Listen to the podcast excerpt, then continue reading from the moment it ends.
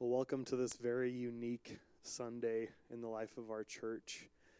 Um, before we pray, I just want to invite you to ponder on a few things in the unique time that we find ourselves in in Boise, Idaho. Um, as of this morning, there are five confirmed cases of COVID 19 um, or the novel coronavirus, as we've been watching uh, play out on the news. I'm sure you know about this. And um, I have never pastored through an epidemic before. We've never uh, walked through that with my time here at Euclid, and I just want to encourage you to not give over into into panic, but to make wise and prudent decisions during this time. Uh, we have uh, made the decision to suspend physically gathering for the sake of our more vulnerable um, members of our congregation and the Bible says to not neglect gathering together, and so we take that very seriously, which is why we've taken painstaking efforts to gather in more creative ways.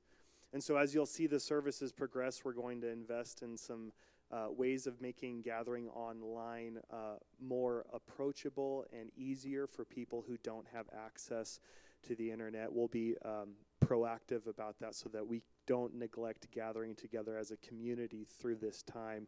We'll just gather together in more uh, creative uh, and safe ways. I want to encourage you to not um, to, to be prepared, but to not hoard. Um, hoarding resources can really hamper some of our more vulnerable elderly and uh, those who can't leave um, even without this threat of sickness from their home and so getting resources from the from the store for them uh, hoarding resources ourselves who are able-bodied and have transportation and things like that can really hurt and hamper other people so um, in your uh, proactive ways of pre- preparing for yourself be sure to think of others in your neighborhood and your close uh, relationships who might need those resources. Um, and perhaps make a stop for them as well and make sure that we're getting them the supplies that they need. Um, this is really a time for the church to emphasize who we are as uh, humanity, that we are together through everything that we go through. We're not um, just defending for our own selves and our own well being during this time, but we're really making every decision for the sake of other people, especially those who are impacted the most in times like this. So, with that being said, I want to pray over over this time, this unique situation in our church and our culture, um, and I'd like to invite you to, to pray with me um, as we as we begin this this time of looking at the scriptures and um, gathering together online today. Let's pray. Lord God, we know that you are a God who gives a spirit of strength, encouragement, wisdom, and faith. Lord God, I pray in these uncertain times that the church is a place that people can count on. And we understand even more deeply that the church is not a building, uh, that the church is not a physical place that we gather, but the church is the body of Christ.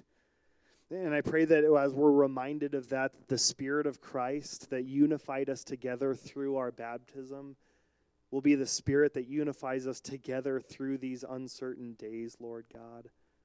And I pray that as we saw in other countries that took these measures that Boise is taking, that we limit our, our, our physical gathering just for a few weeks or a, or a month, Lord God, that they dramatically stopped the virus from spreading so quickly in their cultures.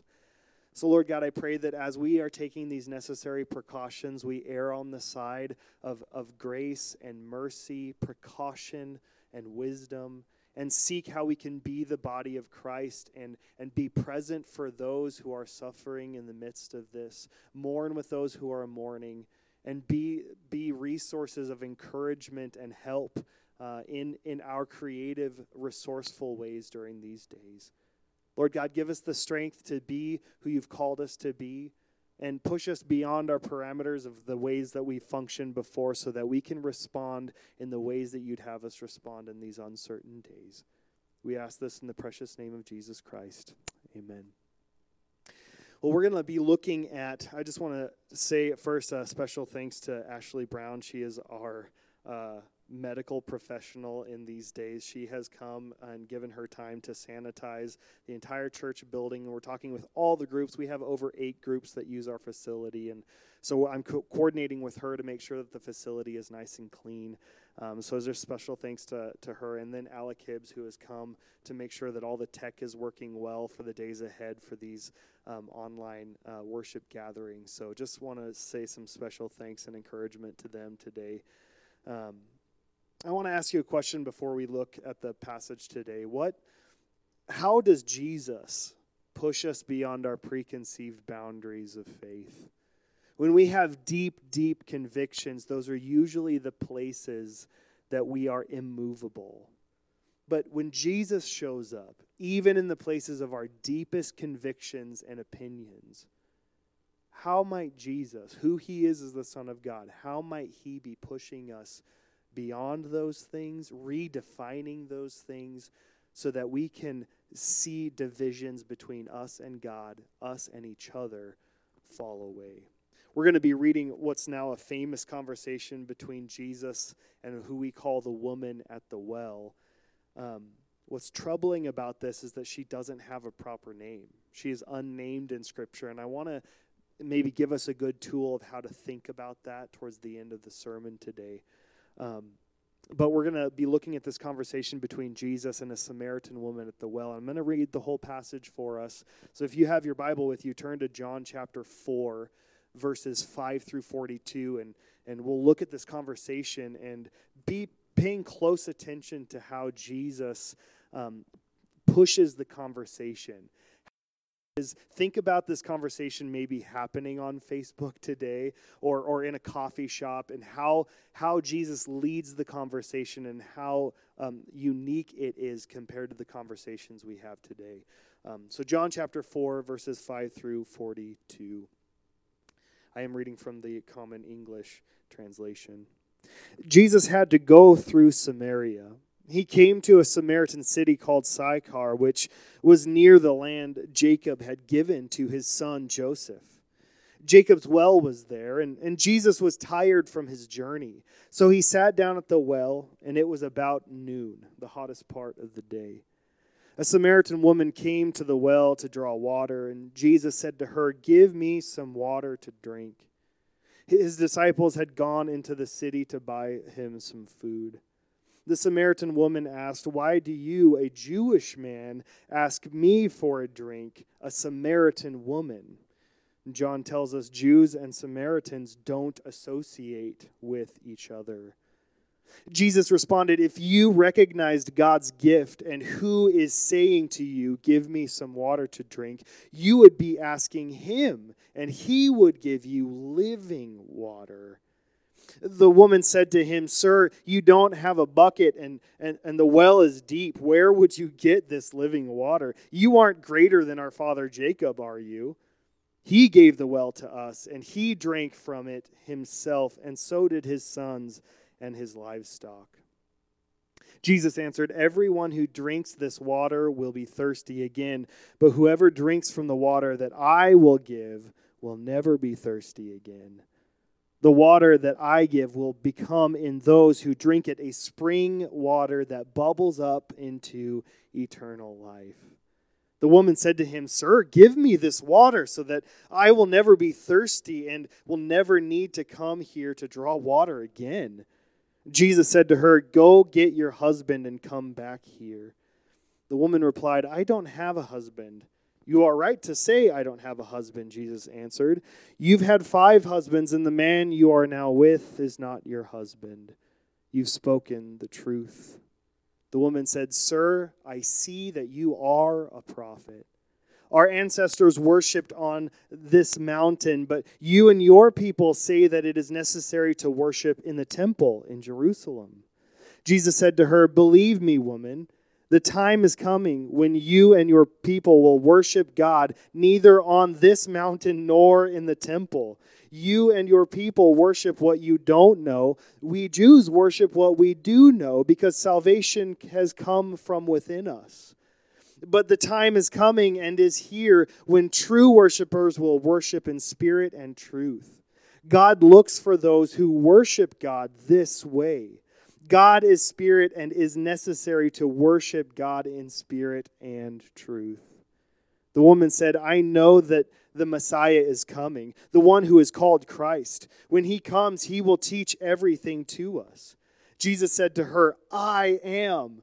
I am the one who speaks with you now. Just then, Jesus' disciples arrived and were shocked that he was talking with a woman. But no one asked, What do you want? or Why are you talking with her? The woman put down her water jar and went into the city. She said to the people, Come and see a man who has told me everything I've ever done. Could this man be the Christ, the Messiah? They left the city and were on their way to see Jesus. In the meantime, the disciples spoke to Jesus, saying, Rabbi, eat. Jesus said to them, I have food to eat that you do not know about. The disciples asked each other, Has someone brought him food? Jesus said to them, I am fed by doing the will of the one who has sent me and by completing God's work. Don't you have a saying, four months and then it's time for harvest? Look, I tell you, open your eyes and notice that the fields are already ripe for the harvest. Those who harvest are receiving their pay and gathering fruit for eternal life, so that those who saw, who sow, and those who harvest can celebrate together.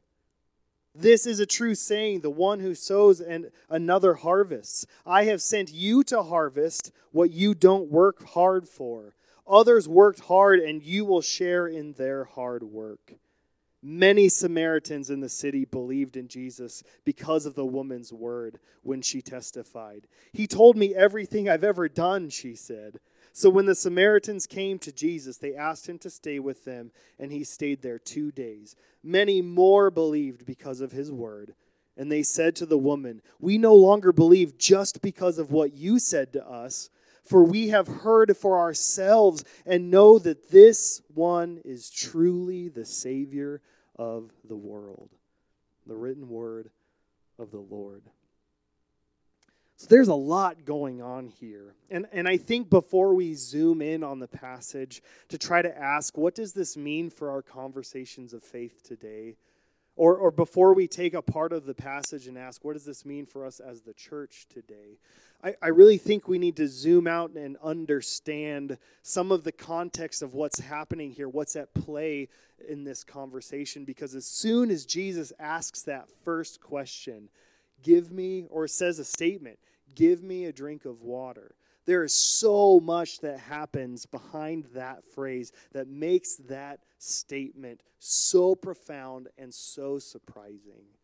And, and to, to understand some of the background, we have to rewind to about 920 BC, where the, the nations of Israel have gathered around this same well of Jacob, uh, the same well that he, he met his both of his wives, Leah and Rachel the, the, the well that all of Israel has now come to, to see as a life source. They make a covenant among the 12 tribes of Israel to pursue God's will in the world.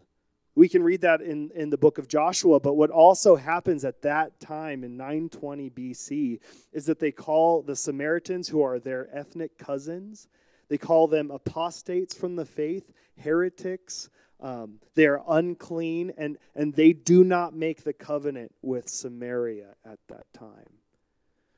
And by the time of Jesus' day, the Jewish people had deepened and widened that division between Israel and Samaria. Samaritans were viewed as unclean, like the lepers or tax collectors or prostitutes. Um, they weren't even allowed to use the same utensils. So, like if a Samaritan used a plate and fork, they Jews were not allowed to touch those same utensils.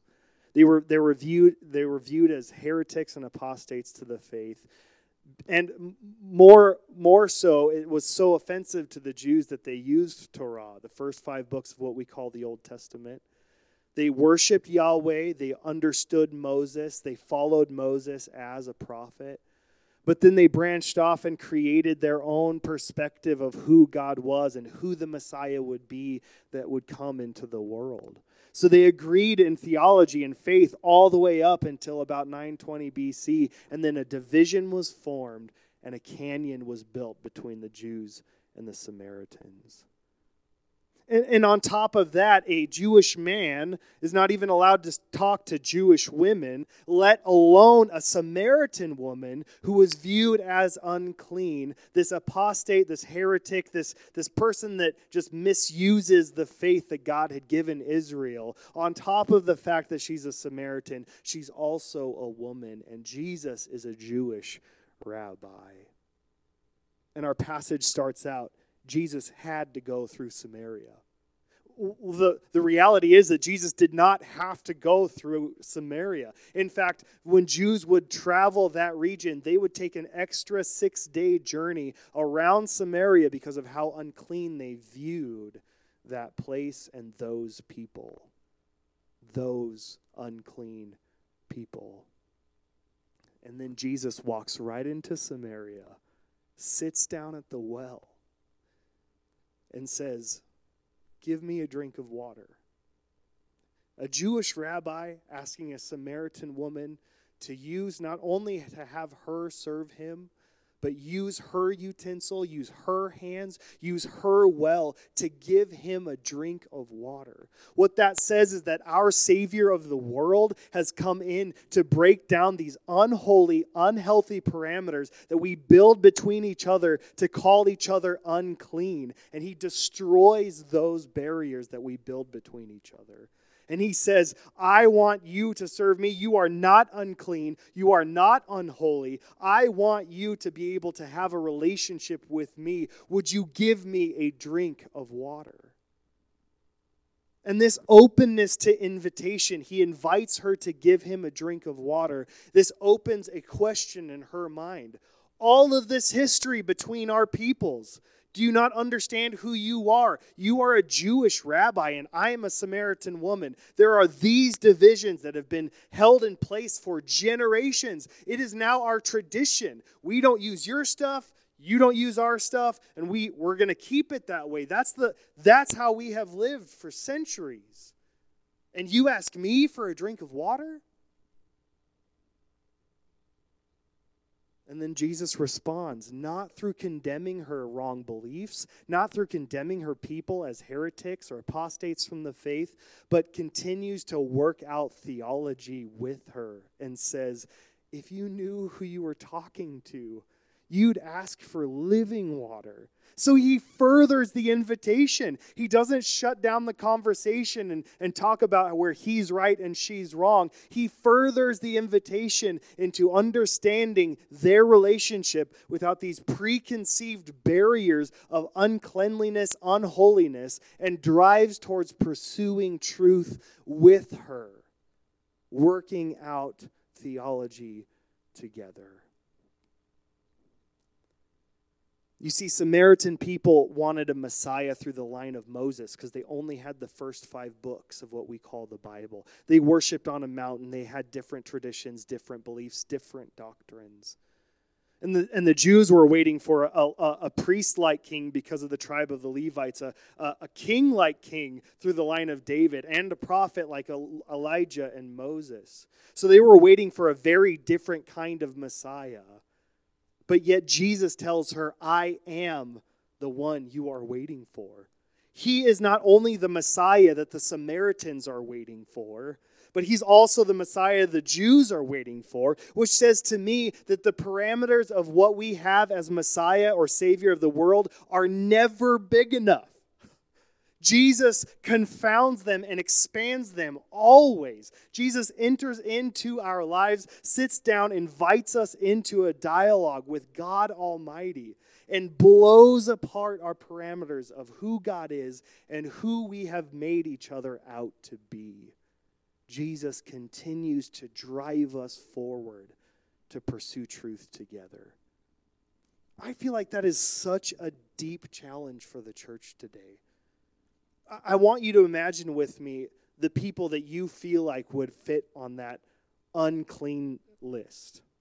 The, the, the, people that we would say they believe in such different ways. They live their life in such different ways. We can't, we can't use the same things they use. We can't use the same words they do. We, we can't really associate with them because we, we are not like them. What sort of people would fit that list for you? If you sat down at your local watering hole, your coffee shop, wherever you gather together, even especially online, as we are having the sermon right now online where conversations take place, if you have a conversation with someone, where does your mind go? What divisions does it build? If you know that someone is a Democrat or a Republican, where do the divisions start to be drawn for you? If you know that someone is a, is a Muslim or a, a Hindu or from a different faith background, where do those divisions start to be drawn for you?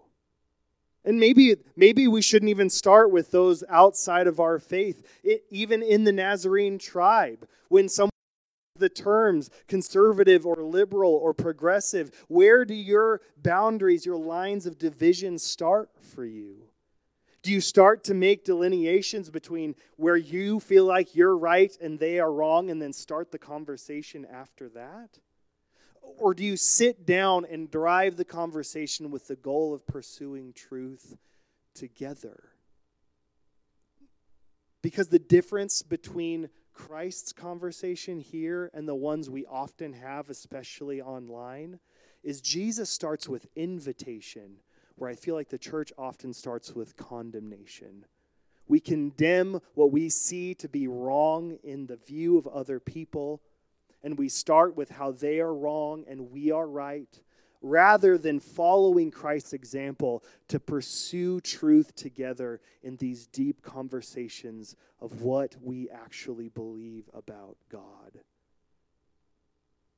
And then we look at broader tribes. We can have disagreements in our own tribe of Christianity in the Church of the Nazarene, but what about Presbyterians or Baptists and, and Catholics and all of these other faithful groups of Christians? Do we start to draw lines of delineation that way? Or if we look at other people and the way that they live, the way that they choose to function in their relationships, Jesus brings up her relationships. She's had many broken relationships in her past. Do we look at the way that people order their lives and the relationships that they choose and then choose lines of division again about what's right and what's wrong? I think the deep challenge here is that pursuing truth is different than marking categories of what's right and what's wrong. Jesus sits down to pursue a conversation about belief. Whereas oftentimes we get entrenched in what we believe to be right and what we believe to be wrong, and then we start our conversations that way. I think it's just so important here because convictions are important. I want, I want you to hear me this morning.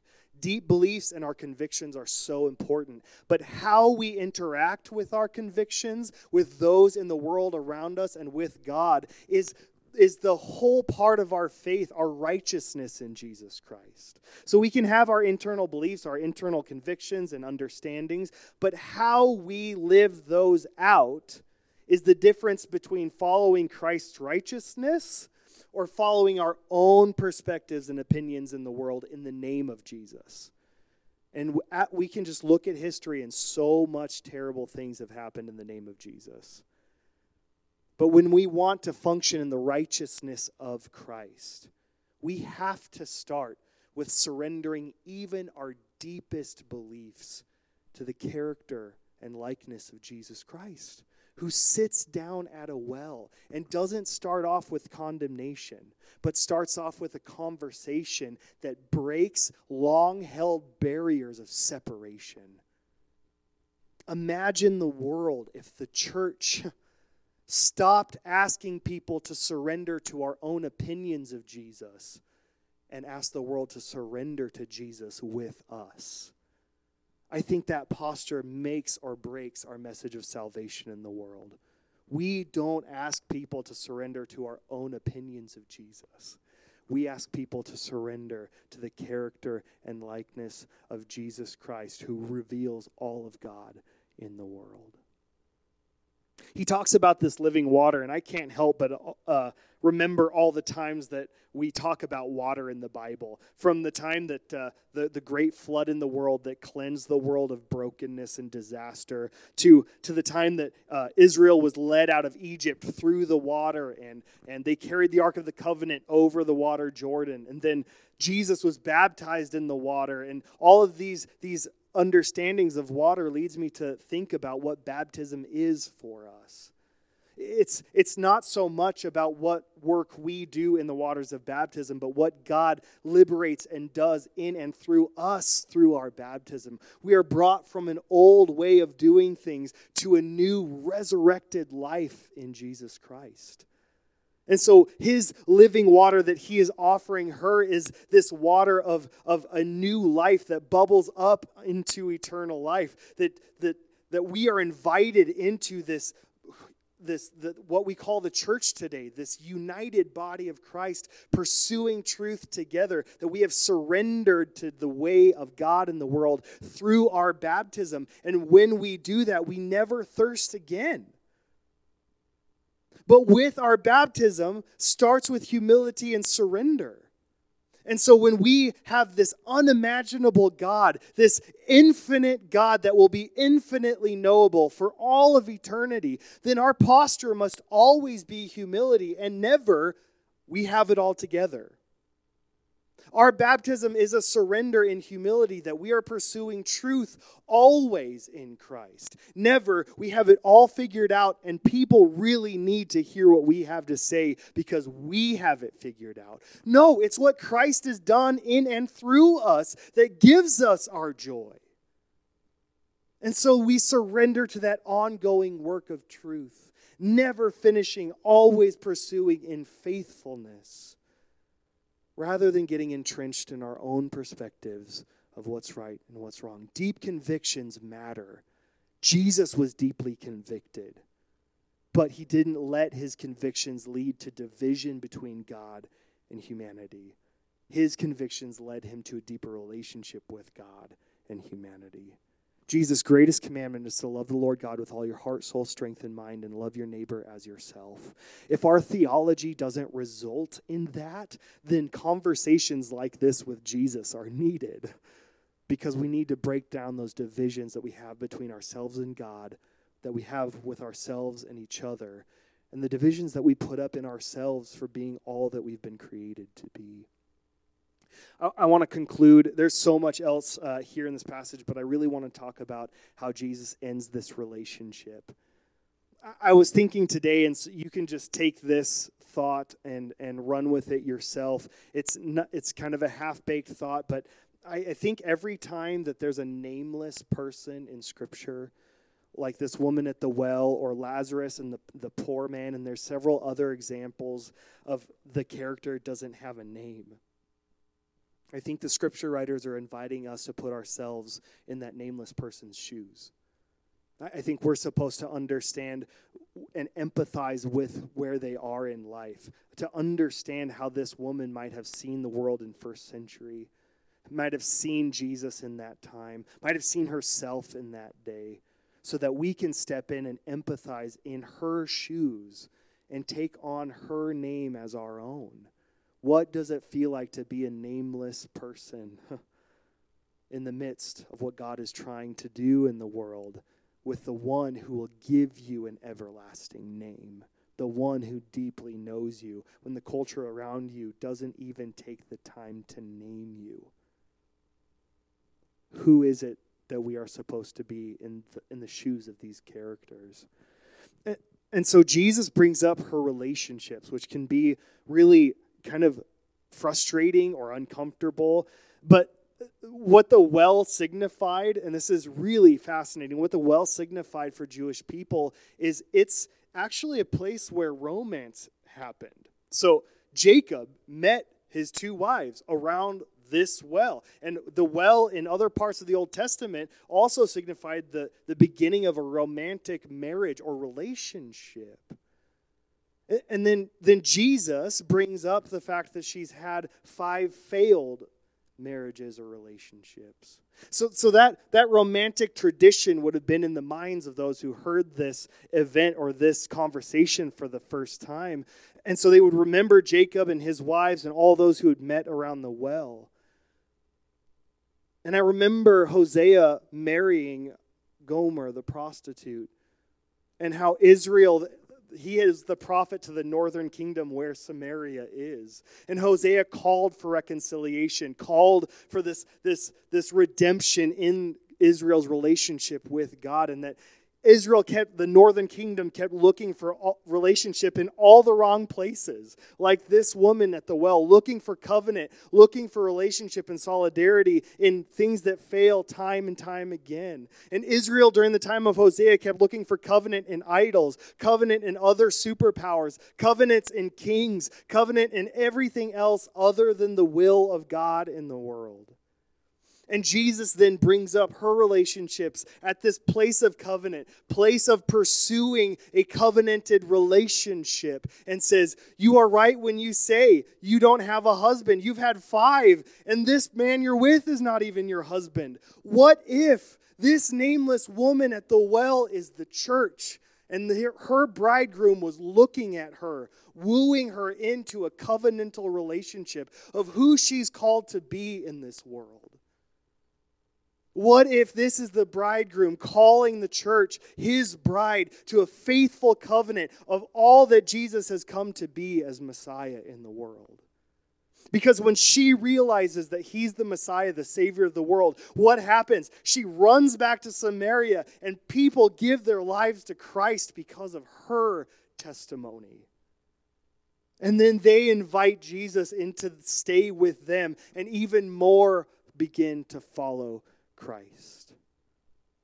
What if this is a message to the church to be ones who choose solidarity and covenant with Christ above all else in the world? What if this is a call to have our primary allegiance not to anything else, not to a nation state or a political ideology or our resources, our relationships, to have our allegiance primarily confirmed with Jesus Christ as the church? So that we can have all of our other allegiances in the proper order. Jesus is still wooing and calling the church as our bridegroom. And because of that, we have a name as the church. We call ourselves Christians because we pursue who Jesus is in covenant. So, throughout this week, I think the church is given a unique opportunity. I think we're in the outer lands that we never that we avoid as a culture. We never want to be in a pandemic. It's like Samaria. We are walking we want to walk past it. We want to avoid it. We we want to avoid times of trouble, times of uncertainty. So we take painstaking efforts like the Jewish people would to walk around Samaria or our uncertain troubled times so that we can stay safe and secure. But I think in uncertain times like today, we are to pursue Christ as our refuge, Christ as our strength, and to use this opportunity to pursue life giving, invitational conversations with each other. What if we took this opportunity to transform our social media conversations? To be ones of tearing down boundaries rather than ones of condemnation? What if we invited small groups of people around our table, people that we would not likely have a conversation with, and pursue the truth together with them rather than define them by what you are against? What if we are called as the church to be there for the people that we would normally avoid? In a time that we would rather not be in right now. I want to invite you to pray with me as we conclude today's message. Join us next week. We're going to have a full band with us, and we're going to invite you into a full worship service. And we're really taking one week at a time in these uncertain times. But I just want to encourage you don't lose heart. Put your faith and trust in Christ. Pursue the well being of the least among you. Do not hoard, but rely on God for your daily resources and provide daily resources for each other. and pursue Christ together, even if it's in different, more creative ways than we have before. May the world see the church respond in wisdom. Let me pray for us today. Lord God, as we have looked and learned from your word today, I pray, Lord God, that you would come and satisfy our unsettled hearts. Give us wisdom and discernment in the days of he- ahead, and help us to pursue truth intentionally with one another, so that we might, by our testimony of our convictions in you, others may be brought to a full revelation of Christ through the testimony of the church. Help us to err on the side of invitation and dialogue so that the door may be opened for others to see you more fully. May we be that connection point to the world, to you, Lord God. Help us with our divisions. We have so many divisions between us. Let us take intentional steps and empower us in faith to see those divisions redefined, reestablished, so that we can draw closer to you and closer to each other and understand ourselves in love. In Jesus' precious name we pray. Amen. Go in the peace of Christ.